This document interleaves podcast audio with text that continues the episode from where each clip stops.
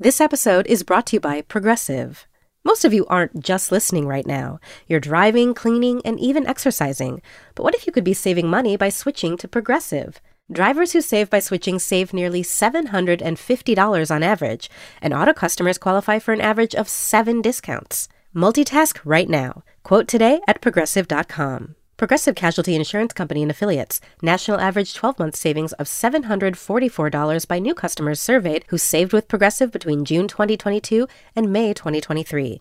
Potential savings will vary. Discounts not available in all states and situations. Hello and welcome to Little Gold Men, the award season podcast from Vanity Fair. I am delighted and proud to introduce him as Academy Award winner. And the Oscar goes to. And the Oscar goes to.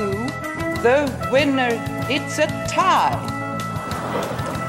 And any little girl who's who's practicing their speech on the telly, you never know. Mom, I just want an Oscar.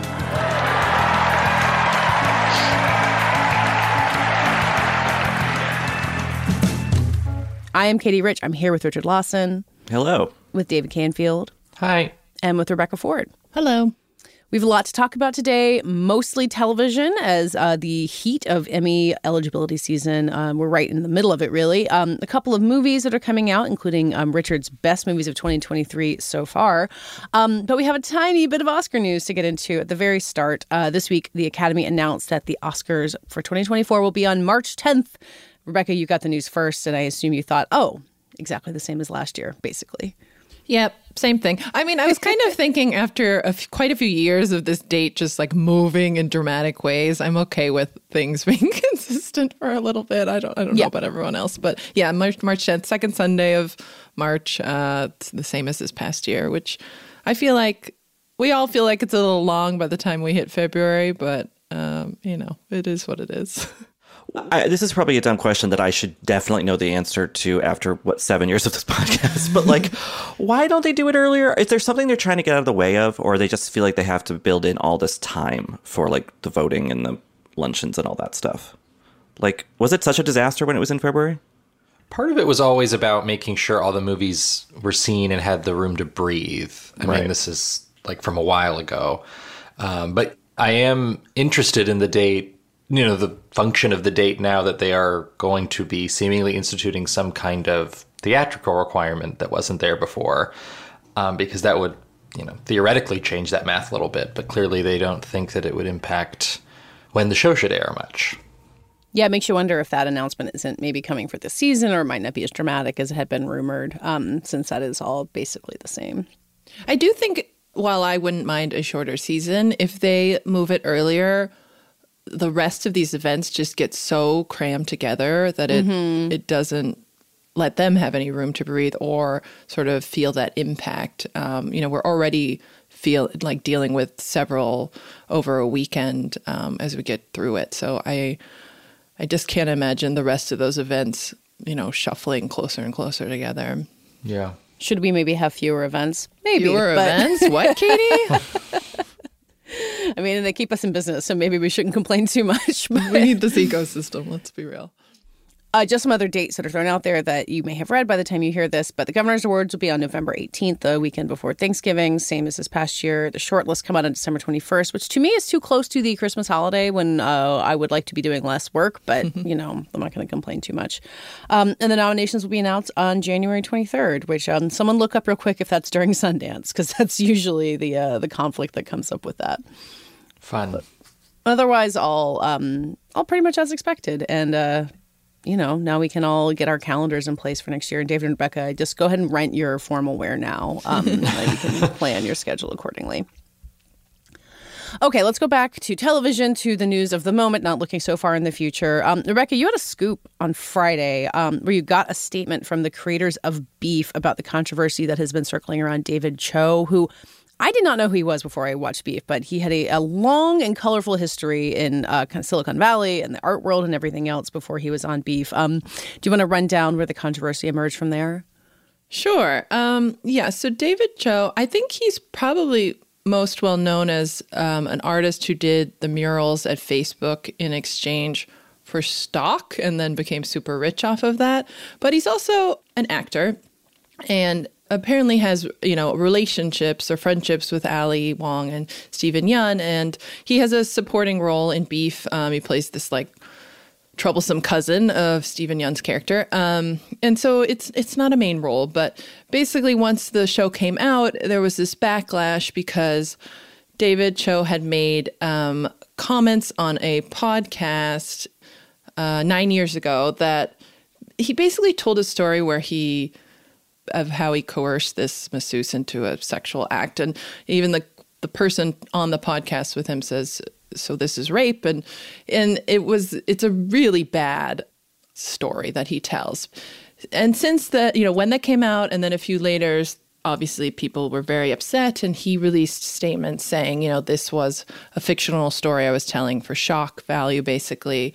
Um, but it this resurfaced was before beef that he apologized before for beef. He apologized twice two diff- right after and then a couple years later there was a protest around um, an art installation he did and he had a pretty um, i think significant apology that he posted at that time. But anyway this is all, all resurfaced because the show has become so high profile. So the creators had not said anything until this statement um, that we released, and uh, it's a short statement, but you know they they say we do not condone the story that David told and that it was fabricated, and they understand why it's upsetting, um, and that's where we're at at the moment. It's it's a really messy situation, I think, because I think the show is an incredible show and you don't want it to be overshadowed by this, but we can't ignore that people are upset by what he said. So it's a it's a complicated one, I think. Do we think that the statement's enough to keep it from overshadowing the show? Because that seems to be the goal, right? Like they want, like the show is a hit. They want it to stand on its own legs and not be overshadowed by this thing that sort of has nothing to do with the show. Um, I kind of felt like the statement did a really good job of like distancing themselves from that, standing by the work that they've done, and moving on. And um, I'm curious if if you guys also think that it did enough. Yeah, I, I felt the same way um, as you, Katey. It's a very messy situation, but I, think it's one that you can take a little bit separately from the show. In that these things being resurfaced, like for me, I knew who he was. I didn't know this story before it resurfaced, so I think that's the primary function of all this controversy is to make people aware that he said something incredibly disturbing and may have done something incredibly disturbing, and people should probably keep that in mind. Yeah. Uh, in terms of you know how he works and and operates in the future, but uh, in terms of the show, it doesn't really affect my personal relationship with it. Uh, I I don't think he's as directly involved, so it's it's a little bit different, and I do think they did the right thing by putting something out. They probably waited a little too long um, because that was really starting to overshadow the show. I think. Mhm. Um, but from what I can tell, it's quieted down a little bit over the weekend. It may just be because the show has been out for a little while now, but it seems like they at least got out what they needed to get out. Although the show does seem still seem to be trending, and like you know, in terms of breakout hits of the spring, it's really the the only new one. So um, it's it may be reaching more audiences on its own terms then, which is probably what they're hoping for. Yeah, I do. I do think. Uh, I wish the statement had come out earlier. I, I do think that would have probably helped quiet this down quicker. But um, you know, it would be a shame if it affected sort of the show's. I don't know favor, especially when it comes to awards, because I do think it it is such a strong show, and you know, it's it's it's hard to see something that is such a big deal for the Asian American community to sort of get hit with this backlash. So. I don't know. You can't, you know, the, the social media outrage machine will continue, and I, I don't think Yes. this statement will quiet that down at all. But when you think about people who are actually voting and enjoying the show, I, I, I think that this statement should hopefully help them sort of move on and focus on the, the, the work.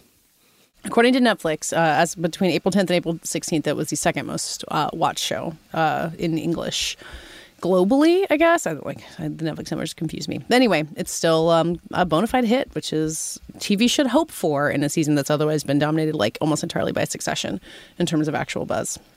Not that there's anything wrong with talking about Succession, but you know, this is the last season. We need we need fresher hits. And I guess speaking of fresher hits, uh, David, you sold me and Rebecca both on the diplomat. Uh, Something that I don't think either of us actually ex- necessarily expected, and I don't know why it was flowing so under the radar for me until you said it's really, really good. But it's really, really good. It's also seemingly a hit on Netflix, right, David? As a diplomat expert, I'm going to let you take it from Uh, here. I am a diplomat expert. I should also point people to Richard's review, which is really great and I think captures what's uniquely fun about the show in a way I didn't expect when I first watched it. But yeah, the show has been number one on Netflix every day since it premiered, and that includes today. We're recording on Monday. So that's a pretty instant hit, especially when you have a show like Beef kind of at the peak of its popularity going up against that. So it seems like Netflix has had the two breakout hits of Yeah. the spring of new shows, um, which is definitely interesting to consider given how we were talking about the streamer last year in terms of television, because uh, they just recently hit that one year anniversary of the big stock market crash and all that. Yeah. Um, so we can get into that separately. But these two shows feel like what Netflix should be doing, which is high concept, really entertaining, uh, star driven shows that still have something specific and biting and fresh about them. And The Diplomat really fits into that. Uh, it comes from Debora Cahn, who's a real veteran of political TV like Homeland and The West Wing, which had me expecting uh, a show that was more in line with, say, a Homeland. But the pilot immediately introduces itself in this really unusual tone that kind of has a little Shonda Rhimes, a little Aaron Sorkin, a little bit of that kind of Homeland, um, more more you know melodramatic uh, Inter- geopolitical drama. international relations. Yes, uh, yes, how so much is on the ver- like everything is uh, at stake in this. Yeah, it opens with a big sort of explosive set piece, and it tells you like there will be a big global conflict uh, that's driving this plot. But then it really zeroes in on this marriage uh, between Keri Russell and Rufus Sewell, who play diplomats, and it's just a really fun dynamic between them that plays out over the course of the season in increasingly uh, wild ways and surprising ways. Uh, the show's, I think, really suspenseful, really funny. Uh, it builds out a really good supporting cast, and um, it's just it, it it has a real hook that I think sustains through to the end. I think it was the title that made me tune out. Yep, me too. Immediately when you said it, I was like, "Oh no, it is going to be another, you know, very serious global crisis show." And and I, I guess that was the reason I was like, "Oh, "I'm not going to watch that." And then, of course, it, it's definitely surprising the way they handled the tone. I really, really enjoyed it. Maybe if they put an exclamation mark after Yeah, the diplomat. like the Um, informant. well, my my weird little journey with that show was that I was supposed to review a different show that week, um, but on Sunday afternoon of that weekend, I was like, "Oh, I'll just watch The Diplomat for fun because I do not watch screeners on my off time if I'm going to be reviewing it. That's work time." Um, and I all of a sudden I was like, "Oh, I just watched the entire season in one sitting, so I have to like write about that now for sure." Um, yeah, because I didn't really know anything about it, and when I was watching it, I was like, "This feels like kind of Grey's, kind of West Wingy, like she's a little bit Carrie Mathison." And then I went to the Wikipedia and I was like, "Oh, she wrote for all those shows." That's that. I was very. Uh, it- it's it's not uh, hard to suss that out, but I think another comparison I would would make, and I mean this favorably. Um, I didn't put it in the review, but like Keri Russell's performance is so good. It's it's kind of big and really high energy. And it made me think about Jennifer Aniston tearing into the material of the first season of The Morning Show and winning a SAG mm. award for it. Where it's just like, this is a mode we haven't seen this actor in. Keri Russell has done intense stuff with the Americans. She's done lighter stuff. Felicity had its light stuff, obviously, too. But like, this is a new sort of temper and and sort of rhythm for her and she seems very invigorated by the material and by the role and that's really exciting to watch just an actor kind of go for broke and have it work out as well as it does There's a scene with her uh, and Rufus Sewell like in a field, and they're just fighting. And the the performance she gives in this minute of just wailing is so funny and so real and raw um, that it just kind of crystallizes why she's so good in this show because it is such a big performance, like you say, Richard. But it's also really surprisingly grounded. I was going to say about uh, Rufus Sewell because I was not an Americans person, but obviously she and Matthew Rhys run that show together. They are now married, so I think their chemistry was a huge part of that. And to repeat that, to have another show in which you are, you know, have an on-screen husband, you're trying to like build this relationship, not with the person you're actually married to, and for that to work so well because they are really excellent together. And without spoiling anything, I think you said to me, David, like after the first episode, you're like, oh no, is this show going to like have them apart for most of the show? And I think they very wisely, it sounds like, keep them together because that chemistry between them makes so much of the show. Yeah. No spoilers, but yes. The Sewell thing is fun because when I was, you know, when I was first sort of aware of him, he was always like the glowering villain and things, you know, Yeah. like uh, The a, Holiday. Night- a Knight's Tale and sure the holiday. Um, and then years ago, I saw him on Broadway in Tom Stoppard's Rock and Roll, and it's this big, vivacious, kind of like friendly performance in a way. And he's not doing that same thing on The Diplomat, but it is tapping into a sort of version of Sewell that I think we don't get to see often enough, which is a little livelier, a little lighter, Mhm. um, with still a little bit of that sort of wicked, you know, glint in his eye. But like, um, yeah, they they would seem like a very odd pairing on paper, maybe, but they really work well in this. Although it is funny that Sewell's playing an American surrounded by British people who Yeah. get to speak in their normal accents. I know. Sometimes that's a real trap. Um, Yeah. It feels like he's navigating that pretty well. And I should say, speaking of the British aspect, there's a lot of Iannucci in there too. You know, there's this Mhm. sort of in the loop quality, this kind of zany British humor that I think is pretty well aped by an American, you know, production team.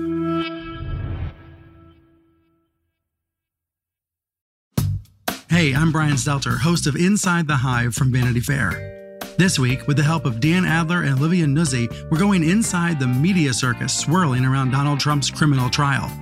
People want coverage of Donald Trump. There are sort of shades of 2015, 2016. I found it to be a, a total break from the reaction to a lot of Trump coverage in the last two years. Join me, Brian Stelter, on Inside the Hive from Vanity Fair. Listen wherever you get podcasts. Apple Card is the perfect cashback rewards credit card. You earn up to 3% daily cash on every purchase every day. That's 3% on your favorite products at Apple, 2% on all other Apple Card with Apple Pay purchases, and 1% on anything you buy with your titanium Apple Card or virtual card number. Visit apple.co slash card calculator to see how much you can earn. Apple Card issued by Goldman Sachs Bank USA, Salt Lake City branch. Subject to credit approval. Terms apply. Well, I brought up uh, Matthew Rhys earlier, um, and uh, David, you're really just having like an Americans uh, reunion. You know that's one of my favorite shows I ever, know, so it's I very know. appropriate. And I always feel embarrassed when I tell people I haven't watched it because it's one of those things that, like, you know, maybe I'll get to it someday.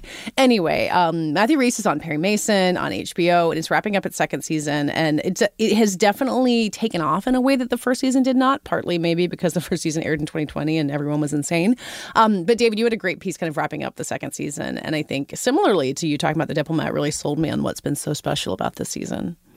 Yeah, and one of the main differences between season one and season two is that they brought out more of Matthew Rhys's humor. And, you know, I interviewed him for the piece. He's an incredibly silly and funny guy. And, you know, you could feel that kind of being tamped down a little bit in the first season. Um, and they maintain that very irascible part of, of the character in season two, but in a way that's more knowing and, and clever.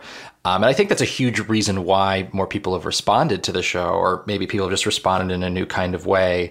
Um, I remember when The Americans was on, and you would see, you know, the show was very dark, and there was not a lot of humor to it, except in these very sort of black, subtle moments. But you'd see Matthew Rhys and Keri Russell like doing press, and they would just be having the time of their lives. And it's nice to see two shows that are really allowing them to have fun, and for us, seeing how enjoyable it is for them to actually be able to enjoy themselves on camera more. Um, because Perry Mason is, you know, you hear the title, you think of the original show and the character, and I don't think you necessarily expect this kind of.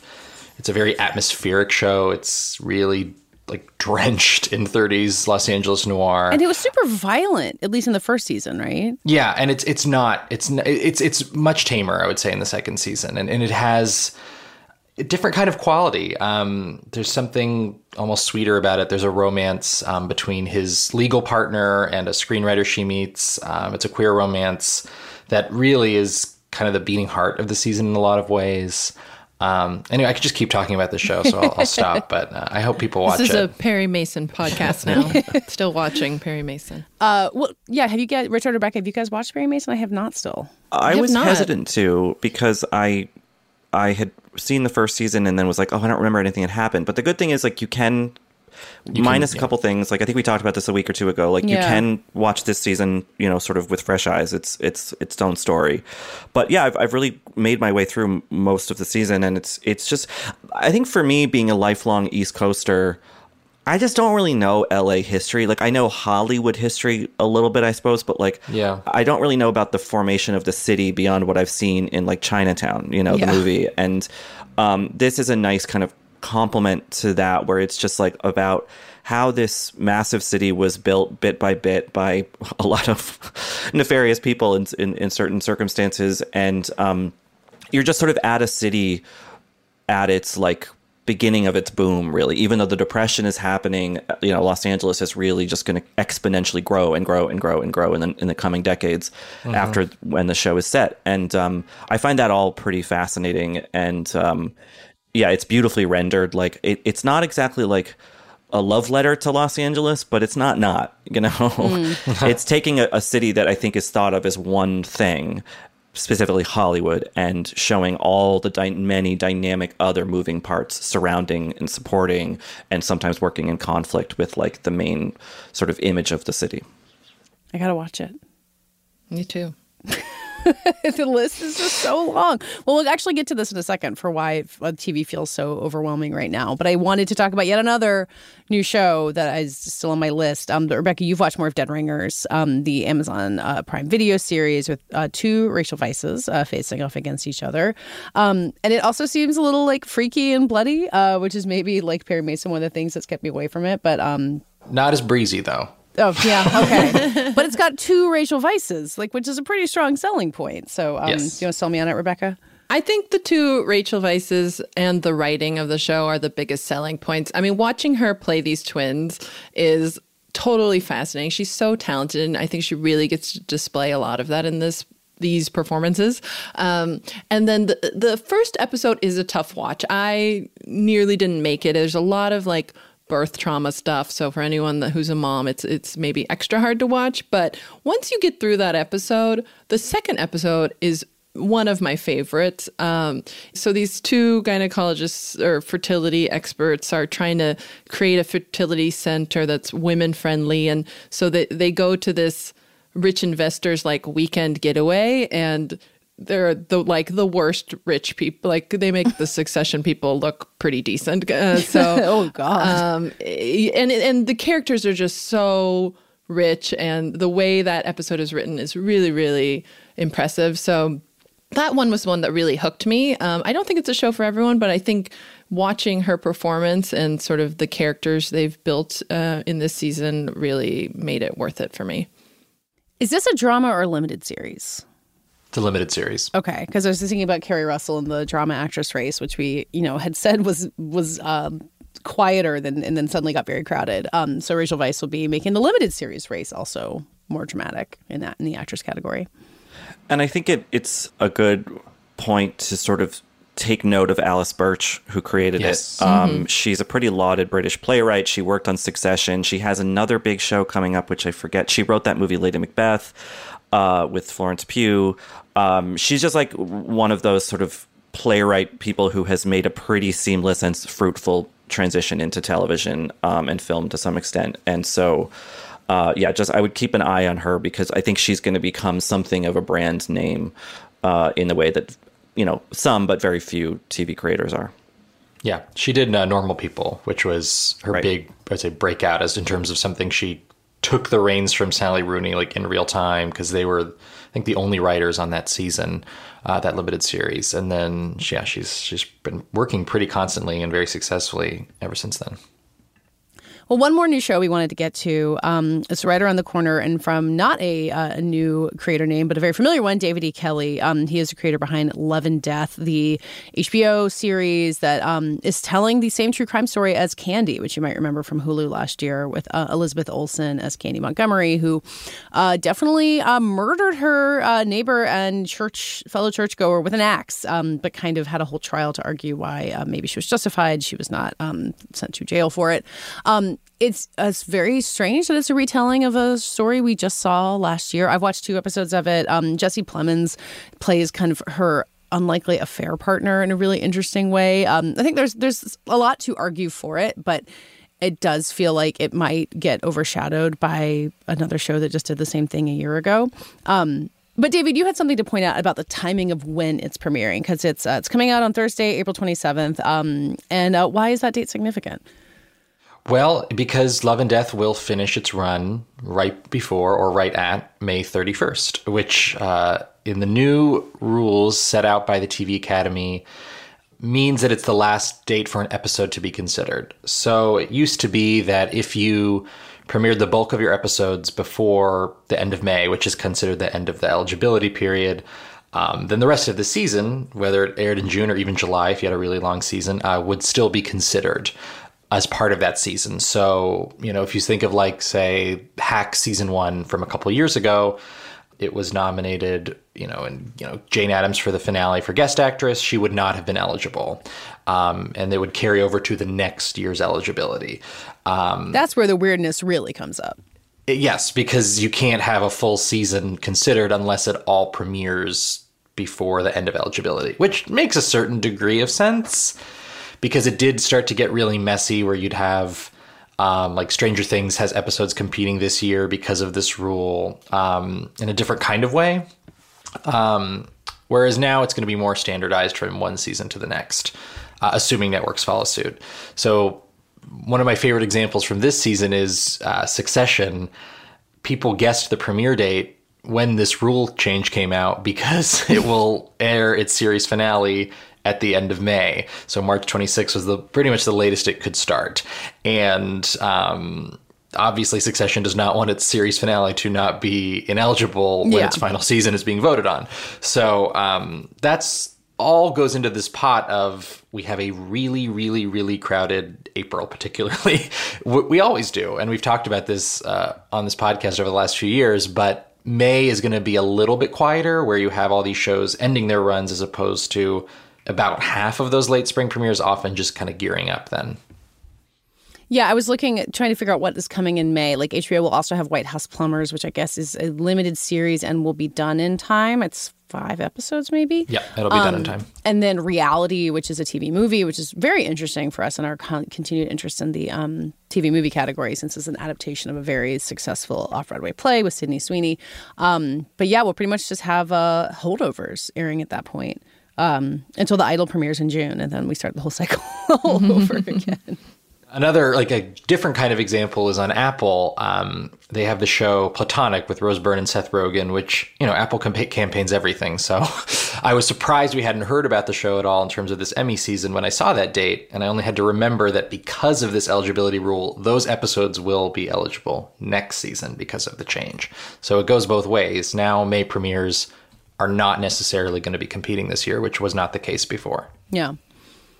I mean, if we see The Bear, for example, succeed at the Emmys this year, like maybe we get to obsess over this calendar a little bit less. That like the year-round Emmy eligibility really can work for certain shows, but it, it certainly is a gamble to try and assume that voters will remember your show for a full year. Yeah, I mean, I think it, it's borne out more of late that it doesn't hurt to premiere early and have that word of mouth and stick around in voters' minds. I think last year we saw all those true crime shows cannibalizing each other and just not really getting many nominations. All which, all of which tried to premiere really late in the uh, in the voting period. Yeah. Um, yeah, like you had the staircase getting the lead acting nominations for Colin Firth and Toni Collette, but some of them didn't get anything. Some of them only got that, including the staircase. Um, which, despite really big campaigns, whereas you had like Inventing Anna getting a bunch of nominations, or Pam and Tommy, which premiered earlier in the year and were not as well received. Yeah. Um, so it just it just depends, but I do wonder if this rule change makes it a little easier for the late spring shows to to find their way in. I'm looking now at HBO's calendar, and truly, you have White House Plumbers ending on May 29th, Barry ending on May 28th, Succession ending on May 28th. I assume Love and Death is in the late 20s as well. So it's very um, across the board. That's going to be a chaotic week. I like the chaotic energy bringing to close out Memorial Day weekend. Yeah, everyone is rushing to open their Tony shows too because that cutoff is this week. Um, to that end, I got a last minute invite to see the Jodie Comer show, uh, which she is incredible in. Ooh. Uh, she Oh, I'm down- I was talks down alone on stage for an hour and 40 minutes. Um, and I sat uh, behind Melissa McCarthy and Richard Curtis. Uh, wow, that's uh, quite a combo. Um, well, they're making a movie together, so. Oh, I didn't know that. Um, that's a good preview for your Tony special episode coming up. Uh, so for more for more Rich on the Tonys, come back in June. Well, yes, we're going to talk about that in a full episode with some special guests, but um, it was darkly amusing afterward the play. I I turned to my the friend I, I went to the show with and I said, "Well, R.I.P. Jessica Chastain's Tony win this year. Uh, I don't know that anyone is going to beat Jodie Comer uh, in a performance that's already won an Olivier." Wow.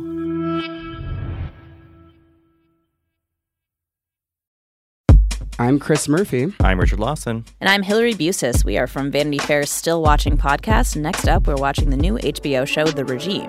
Madam Chancellor, let's keep the gloves on. This is not a confrontation. We're just saying what's true. Academy Award winner Kate Winslet is our chancellor as she leads a faux European autocracy in turmoil. We'll be watching week by week as the regime unravels. And we'll be talking to the stars along the way. New episodes of Still Watching will drop every Sunday after the regime airs. Well, Richard, let's keep you going um, away from the Tonys, but back to movies because you reviewed Are You There, God? It's Me, Margaret, which is out this week. You heard Hillary talking to the director Kelly Fremon Craig on this podcast earlier this week. I can't wait to see this movie. The book means very much to me. Um, it sounds like it's just a total hit. It's very well done. It is well done in the way that the Babysitters Club Netflix show Gone Too Soon was well done. It's just, it's sensitive, it's smart, it's funny, it talks to kids and tween teenagers on their own level without pandering. It's not schmaltzy. You know, it's just it's it feels like a Judy Blume book. And you know, I guess I should have had faith that it would be because Kelly Fremon Craig, who adapted it and directed it, she her last film was The uh, Edge of Seventeen, a great teen movie with Hailee Steinfeld from a few years ago um, that uh, won an award at New York Film Critics Circle for Best First Feature. Um, and uh, so it's great to see her with her next film. Um, and I, I think, you know, all the kids are great, but I think that Rachel McAdams as Margaret's mother uh, is just such a standout. Um, it's such a, she doesn't really act that much these days, you know, she'll pop up in something here and there, but her performance in Margaret is just like a really great reminder of just how appealing she is. And uh, she's so well suited to the tone of this movie. So it's a, it's pretty exciting to, um, to be back with her and be back with uh, you know a beloved book for so many. I hope teens see it. Like I know that the book has so much meaning for people our age and even older. Um, I have no idea what it takes to get teens to go see movies, unless it's like the Super Mario movie. Yeah. Um, but I, I really want this movie to find. I haven't seen it yet, but I feel like I want this movie to find its audience. I mean, one concern that I hate that I have is that like we are just in such a weird period of like I mean, calling it discourse feels too elevated, but of just like constant nattering about like what is appropriate for children and what is appropriate to depict and it's like these are experiences that people go through like and and but i think there is going to be some weird sensitivity about some of the stuff in the books in the movie as there has been for judy blume's books since she started writing you know Yeah. um, and that's of course that's come roaring back of, of late um, with books getting taken off library shelves and and things like that um, so i hope that some of that doesn't distract from this movie. Um, my suspicion, although I'm very glad it's getting a theatrical release, is that it will have a great life um, on any kind of streaming service wherever it lands. Much in the same way that a book, you know, that's at a library can be discovered over and over again by many over a period of you know many years. So, um, whatever the film does at the box office, I think that kids and yes, with or without their parents' knowledge, might seek it out and I think get something out of it because it, it is um it's it's not the book. The book is the book, but like it comes close to capturing that sort of um, you know, vital quality. I mean, the book was at least 20 years old before I read it. So, like, Yeah. the timelessness of it is really inarguable, I think. Now I just want the Summer Sisters miniseries. That's that's what I'm really holding out for in the, the Blumeverse. Can we shout out also the publicity tour that Judy Blume has been on? Like, I followed her on Twitter forever, and she's usually like tweeting about like being in Key West and making it sound like the best place on earth. Um, but Yeah. she's been like doing interviews. does. She, got like misconstrued as a like J.K. Rowling supporter, and then like came out with this great statement uh, using the word bullshit about uh, what she actually meant to say. Um, it's just it's been such a treat having her out in the public eye. Yeah, and she has not lost any of that tenacity. You know, No. she's she's still the same old Judy Blume, and and a very and it's it's wonderful hearing from someone who has been dealing with this shit for fifty fucking years to be like this book ban thing. Oh my god, like I can't believe we're back here again. She's gone Uh-huh. through like three cycles of this at this point, so she knows of what she speaks. Yeah. Well, Richard, are you there? It's me, Margaret. Did not make your list of the best films of 2023 so far, which is no knock on that movie because not at all. um, you have some really excellent stuff on there. Um, it's published now. I think it's a, it's early for you to be doing this, but it's very helpful for me as a resource of like, all right, what do I start with? So, um, how, how did you manage to to get this list going so early, and, and what are the highlights? Well, the idea sort of that was, you know, come up with by the VF, you know, brain trust was that like this can be a rolling thing. So this list will keep kind of changing and getting added to, and things will be subtracted from it as the year goes on. So people have a sort of resource throughout the year to look at, like, oh, I, I, I want to watch something good. What should I watch? And hopefully they can just go to this uh, this post. Um, but yeah, at the moment. Um, I have uh, the great Kelly Reichardt film showing up is on there. Um, maybe to people's surprise, I have Scream Six on there, which ha- having hated Scream Five, I was very pleasantly surprised by how much I liked the follow up to that. Um, some movies that were uh, technically, I guess, eligible for critic stuff last year, like Return to Seoul um, and Tori and Lokita. But a movie that I was sort of surprised to find myself putting on it, but the more I thought about it, is a movie that's actually opening this week, uh, which is called The Eight Mountains. Um, I saw it at Cannes last year. Um, it's based on an Italian novel. It's directed, it's co-directed by Felix van Groeningen, which who I believe made Beautiful Boy, Mhm. and his partner, I think, in life and work, Charlotte Vandermeer. Um, and it's this really novelistic i mean it's based on a novel story of male friendship from early adolescence well into adulthood. Uh, luca marinelli is one of the actors playing the adult versions of these kids um, set in the italian alps and it's tragic it's beautiful it's touching. I have some issues with maybe how it ends but like for the most part it's um, just a really robust drama you know of male friendship and set you know the, the filmmaking is so beautiful with the mountains and everything. And yes there are attractive, scruffy Italian men in it. I'm, I'm only human. Uh, a movie that your list highlighted for me that I can't believe I didn't know about is that the director of um, You Won't Be Alone, a movie that you got me to watch last year, Richard from Sundance. Um, he had another movie out this year. I didn't even know about it, and it looks uh, I incredible. know. I think the people at Focus are doing good things for the most part, but they have not handled this guy's movies that well. Uh, of an Age premiered, I think, at, at the Melbourne Film Festival last year, and then had a really kind of unceremonious American release in March. Um, and it's a much more grounded film than You Won't Be Alone, which is, you know, a period piece about witches and stuff. Um, this is just about uh, pretty contemporary sort of dawning gay romance between a kid who's just graduated from high school and his friend's older brother.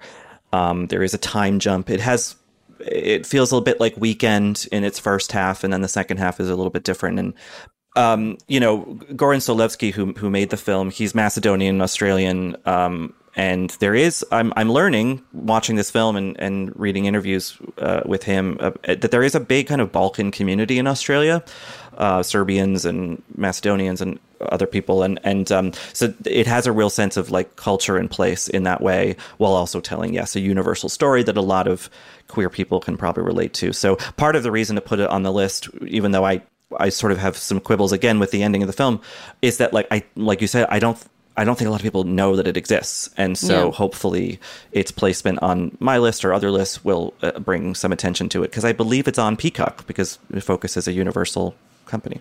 Yeah, I mean that's the- in the age we're in, where we've talked about a lot, where you don't know where to find something, and theatrical windows are shorter than maybe they should be. It is nice to read a list like this of yours, where it's like tiny, theatrically released movies that may have played near me for a week and are gone, but um, a lot of them are really accessible, um, which is a really good benefit for movies like that. I think. Yeah. And I think the last thing I want to highlight you should. I mean, it's just there's ten movies on the list, but again, it will be added to over the course of the coming months. Um, is How to Blow Up a Pipeline, which I don't think we really talked about on here before. Um, it's a sort of eco thriller, an activist film about a group of young kids who, well, are you know making good on the film's title, uh, and so it's kind of a heist movie, but not a heist, but a, a explosion um, that's told in this very youthful sort of Gen Z vernacular that hopefully makes it feel that much more urgent to I think a younger generation of people than me who are coming of age now into adulthood and are like what the hell is going on? No one has done anything about this. And looking at the sort of more peaceful means of climate activism protesting against uh, fossil fuel industry bad actors um, and saying well maybe you know in the form of a film this is the sort of real radical solution. And I think it's kind of fascinating to ponder that question while also watching just a pretty good thriller. I feel like I have so much to watch. David and Rebecca, I feel like this time of year we're so wrapped up in TV. This makes me miss movies. this is I know it's going to be a, aback. a very helpful list. Thanks, Richard. I did. I did see um, How to Blow Up a Pipeline. They, that and Showing Up were out in the same week, and that was a really Oh, like, that's a very exciting week rewarding for, for. American movies. I went to see Super Mario this past weekend, which was very fun in its own way. But um, Richard, I can't believe it didn't make your list. You're going to get a bunch of angry emails probably. There are a lot of pipes in that, so it's sort of similar to Pipeline. there might be one that gets blown up. I can't. Yeah, I probably. can't remember now. That does it for this week's show. Um, in the meantime, find us at vanityfair.com. Find Richard's uh, ongoing updated list of the best films of uh, 2023. I assume it won't be changed by the time people hear this, but maybe no, in a month no. or two. No, the next change will be this summer, I'm sure. I think, yeah. more many more great things to look forward to um, find us at vanityfair.com find us on twitter and instagram at vf awards insider and on our own i'm at katey rich and richard Rilaws? and david David Canfield, 97. and rebecca Becca M. Ford. Our editor and producer is brett fuchs and this week's award for what we say when awards voters don't do what we want them to do goes to rebecca ford They're the worst rich people.